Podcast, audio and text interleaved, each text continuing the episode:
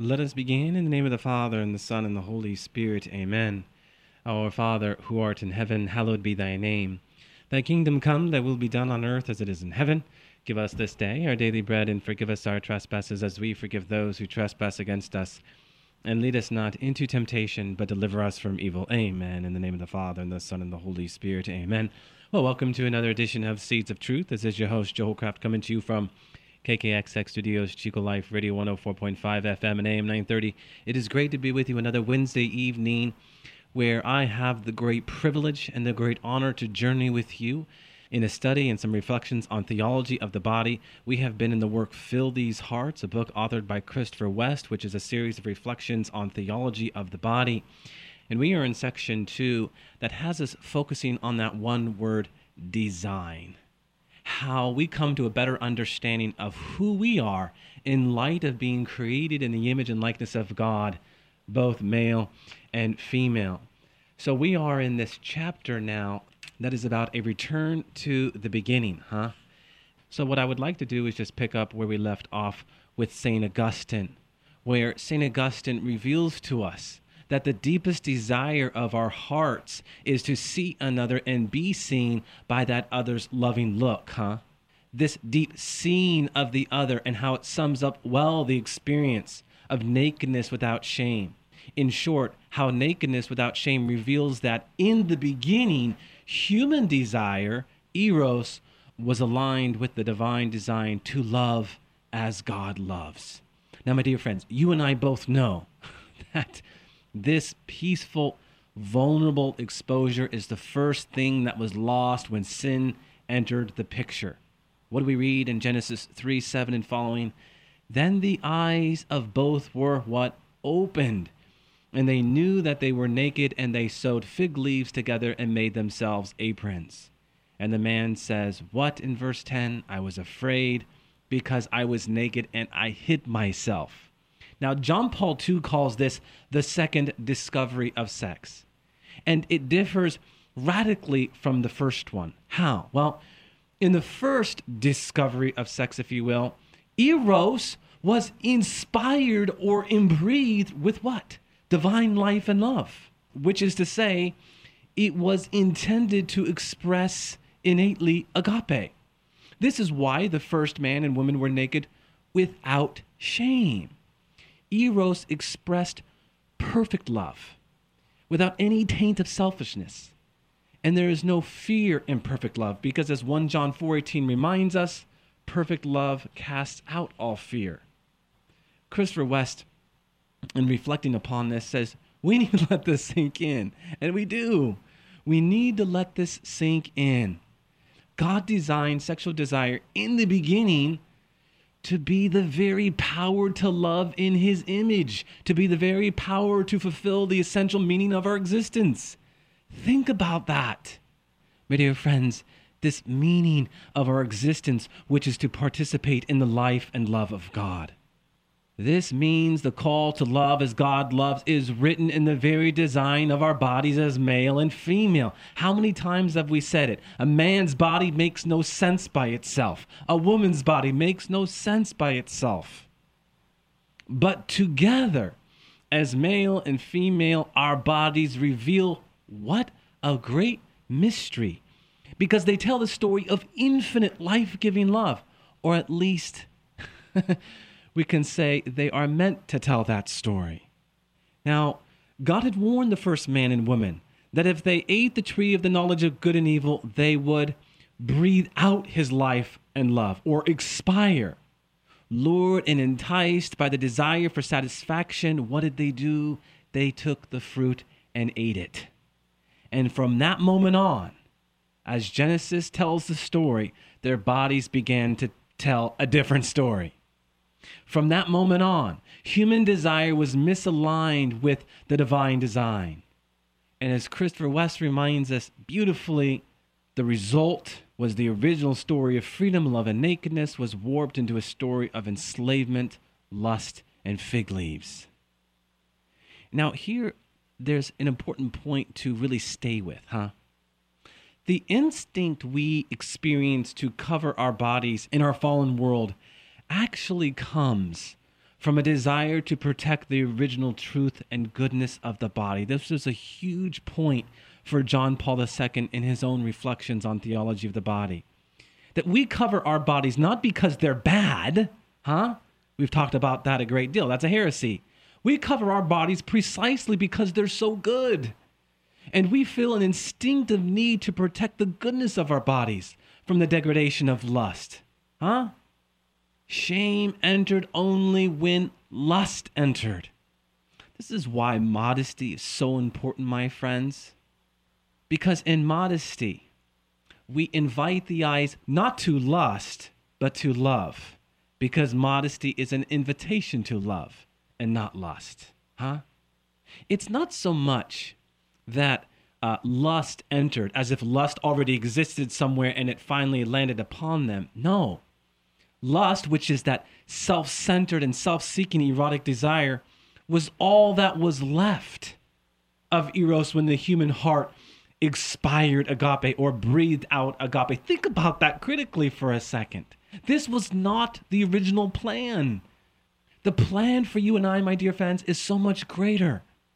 Lust then is it's an empty shell, a tragic and terrible reduction of the fullness of love that is meant to be there and was there in the beginning by pointing us back to our ri- original desires. Remember how we've talked about purity and the purity that invades our souls.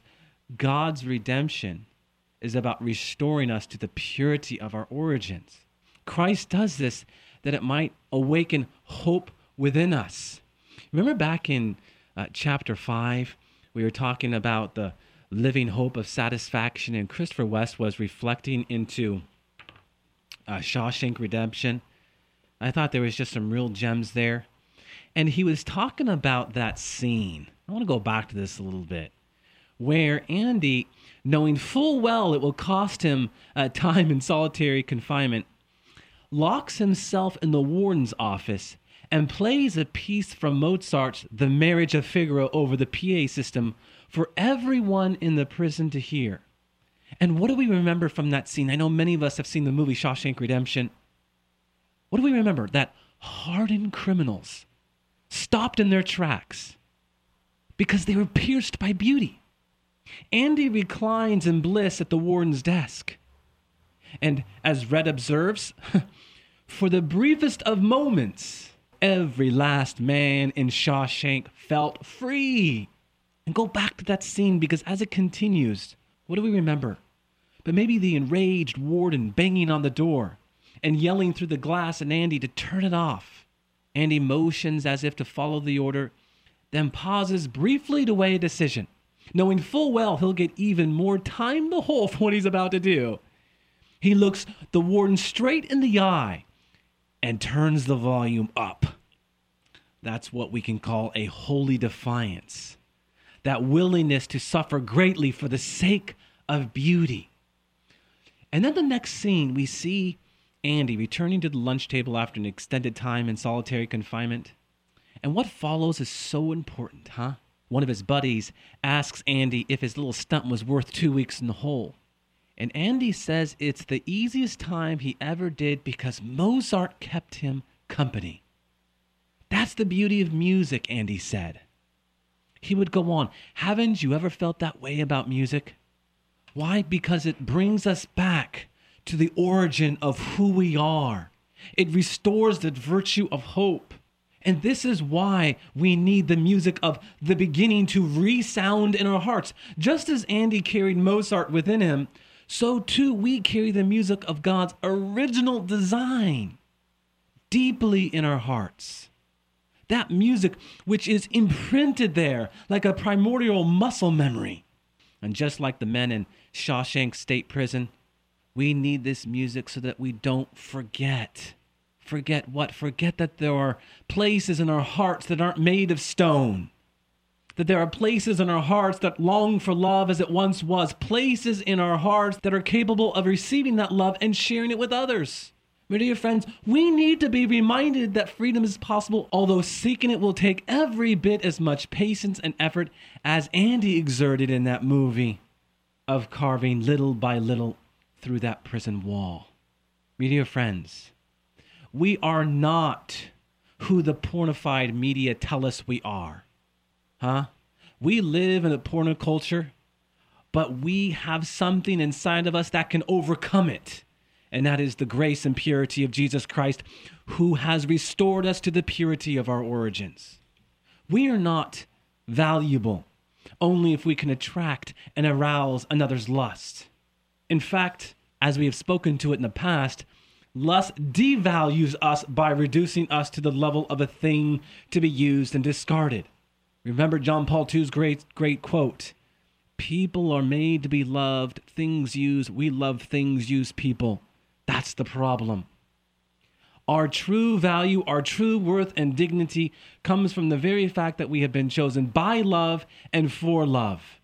And that love is an utterly gratuitous and free gift. We have been chosen to participate in infinite love. Right? What does that word participate mean again? Participatio. Break that word up. Part. We have a part to play, right? we have a part to play in God's infinite love. And this love is without measure, in ecstasy and bliss beyond imagining. This is what we desire. This is what we are designed and destined for. Somehow we know it. And this love is ours if we only open ourselves up to it and receive this gift. But, my dear friends, we have to trust in God's loving design. Do we not? Here, Christopher West transitions to this word as he starts a new chapter, chapter 9, trusting God's design. And what does he say here that is so important for us? That the desire for infinity that haunts our humanity makes us all beggars. No creature can satisfy his own desires. No creature can provide himself with the living water for which he thirsts. This places us all in a position of radical dependence upon the infinite one to grant us the gift of his own infinity. And we ask the question will he?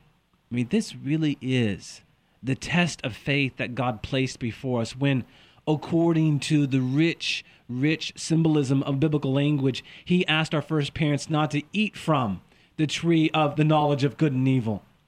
Why is it?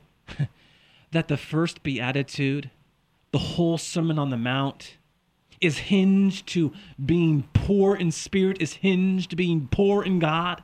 What does that word mean? Spirit, pneuma, breath, lung. We are to long for God the same way our lungs long for air. What does he say later in the Sermon on the Mount? Do not be anxious. Do not worry. That Greek translates, do not be preoccupied. But know Trust in me. And if you long for God with your very being and everything that you do, you will come to understand that that act and virtue of trust is the most concrete expression of faithfulness that will lead you down the path of holiness. So, trust is very important. So, why does God ask our first parents not to eat from the tree of the knowledge of good and evil. I mean, what's going on here? Does God really have our best interests in mind? Or is God holding out on us? As Christopher West notes, this really is the essence of this chapter. How this original commandment is an invitation to trust in God's loving design. He wants to feed us, He wants to satisfy the deepest desires of our hearts. And the simple question is do we believe he will? I have spoken a great deal about how we think about coincidence. There's no such thing because all is God incident. And in light of God's divine providence and sovereign love, he uses anything and everything to achieve the fullness of his great plan. We have been given the gift of freedom because it is innate to love and yet, even when we choose against him, he uses that to his advantage. Again, think about the crucifix itself. The most horrific event in all of history became the greatest event in all of history. Oh, happy fault, we cry, for good reason. So it is certainly no coincidence that the symbolism surrounding original sin is that of eating. Eve's attraction to the fruit implies that she was what? Hungry, right? Hungry. As this work, Fill These Hearts, has been exploring, hunger is a basic human condition. According to the biblical narrative, Eve saw that the fruit of the tree was, what do we read in Genesis 3 6? It was good for food and a delight to the eyes. Eve was not mistaken in finding the fruit good and desirable. God made this tree and placed it in the garden for a reason, right? Everything he made was good.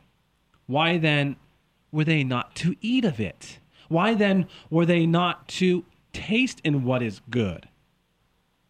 Well, Christopher West gets into this question. He says quite simply the serpent's incriminating insinuation enters right here in that all important question Did God really say not to eat from that tree? As if to say, Aren't you hungry? And doesn't that fruit look so good? And I love this line from Christopher West What kind of killjoy is this God of yours anyway? In other words, what kind of God would give you this gnawing hunger inside, dangle this delicious fruit right in front of your face, and then forbid you to eat it? Hmm. You know, Christopher West turns his, his attention to uh, the movie The Devil's Advocate, a movie where Al Pacino gives voice to Satan. And there's one particular scene where Al Pacino gives voice to Satan's proverbial pronouncement on God as follows He says, let me give you a little inside information about God. God likes to watch. He's a prankster. Think about it. He gives man instincts. He gives you this extraordinary gift, and then what does he do? I swear, for his own amusement, his own private, cosmic gag reel, he sets the rules in opposition. It's the goof of all time. Look, but don't touch. Touch, but don't taste. Taste, but don't swallow. He's a sadist. He's an absentee landlord. Worship that? Never. Oh, man. Wow. Now, are we to conclude that God didn't ever want us to eat of this tree? We know God wants us to have a knowledge of good and evil, but He doesn't want us to grasp at that knowledge on our own terms, apart from Him. That's the key, huh? He doesn't want us to invent good and evil for ourselves. Thus, as the Catechism reminds us in paragraph 397, the tree of the knowledge of good and evil symbolically evokes the insurmountable limits that man, being a creature, must freely recognize and respect with trust. Okay, so trust. Again, this is the operative word here. With the first sin, man, let his trust in his Creator die in his heart. By asking us not to take the fruit, God was simply inviting us into a relationship of trust. What do we see in the narrative of Abraham? Trust. We say obedience, but what does the word obedience mean? Obadire, to listen. Abraham was a chieftain of obedience because he was one who trusted. He listened to God. He had a relationship with God and so he was obedient to God. So, by asking us not to take the fruit, God was inviting us into a relationship of trust. Trust that He would grant us as a gift from His hands the food we craved. In other words, He was inviting us to keep our hunger open before Him, huh? Believing that He would grant us the desires of our hearts. If we had remained in the position of dependence before God. We could have, as St. Louis de Montfort reminds us, fed without fear of death on the delicious fruit of the tree of the knowledge of good and evil. What do we read in Psalm 81? I, the Lord, am your God. Open wide your mouth, and I will fill it. Ah, but my people did not heed my voice, so I left them in their hardness, in their hardness of heart, to follow their own designs in that psalm, chapter 81, verses 10 to 12, we have pride at its root. We don't trust in God's designs, so we simply choose to follow our own. We don't trust in God's design, so we choose to follow our own. That's the fall in the Garden of Eden. As one Lorenzo Albacete penned, there is only one temptation. All particular temptations are expressions of this one original or primordial temptation. It is the temptation to believe that the fulfillment of the desires of the human heart depends entirely on who? God? know us.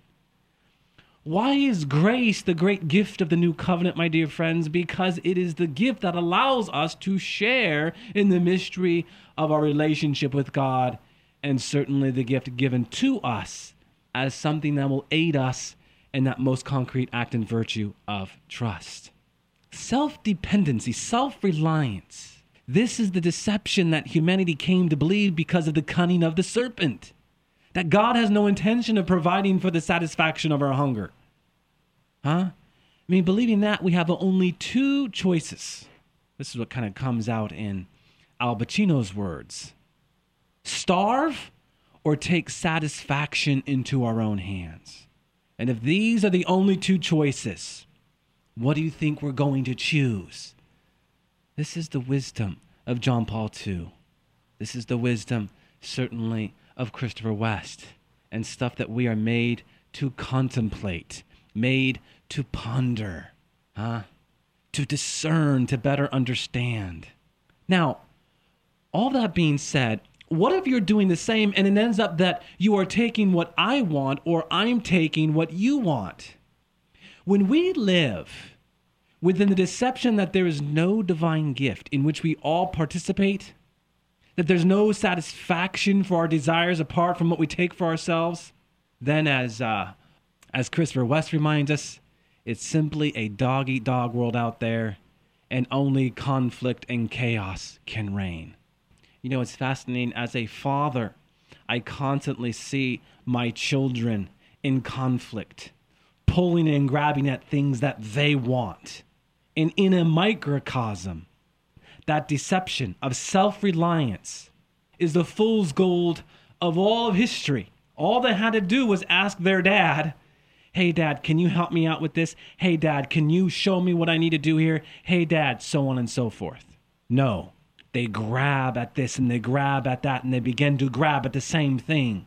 And where does it lead but chaos?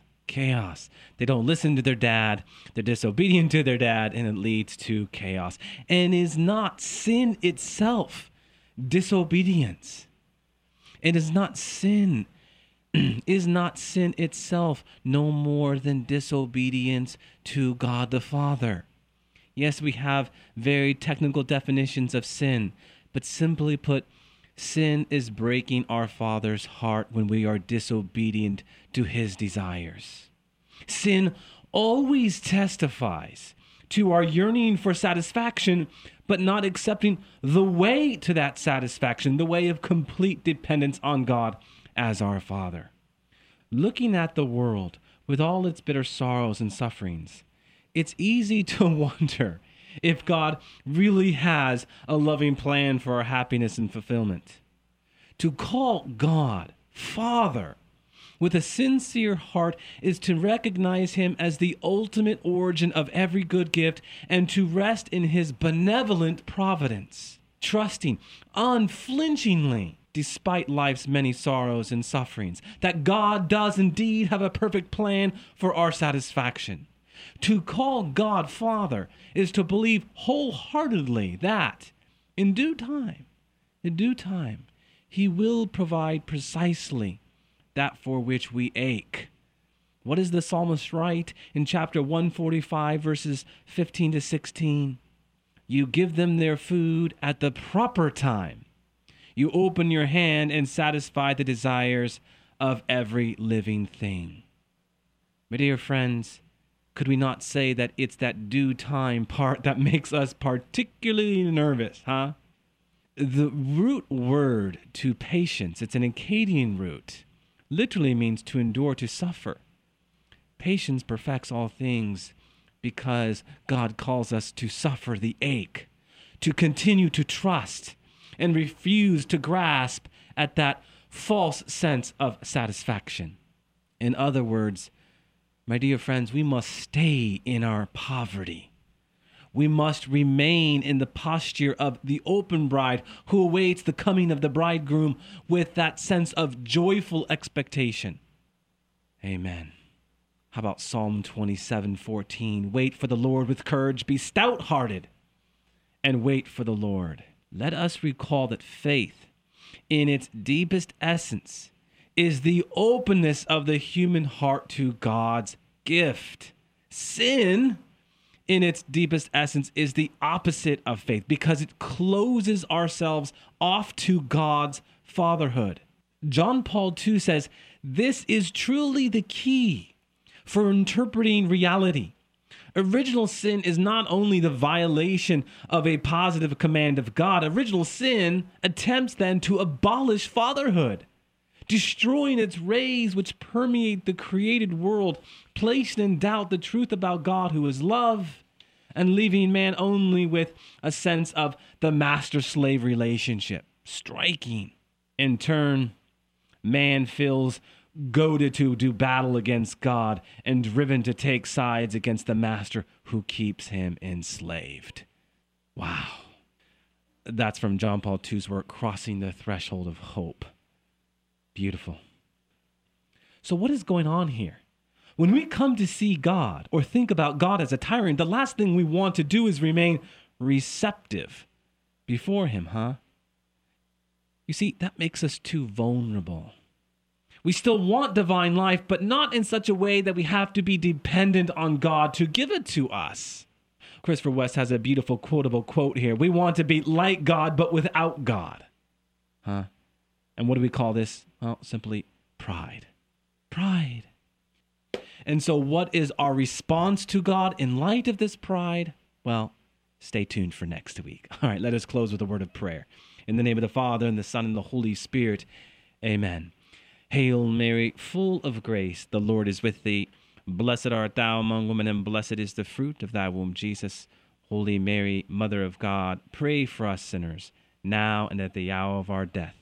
All glory be to the Father, and to the Son, and to the Holy Spirit, as it was in the beginning, is now, and ever shall be, world without end. Amen. And God bless you.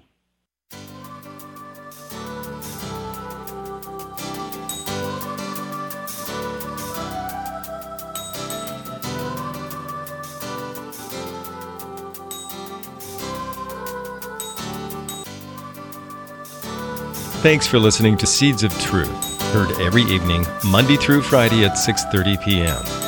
If you'd like to hear this program or find out how you can help support Seeds of Truth, the website is joeholcraft.org.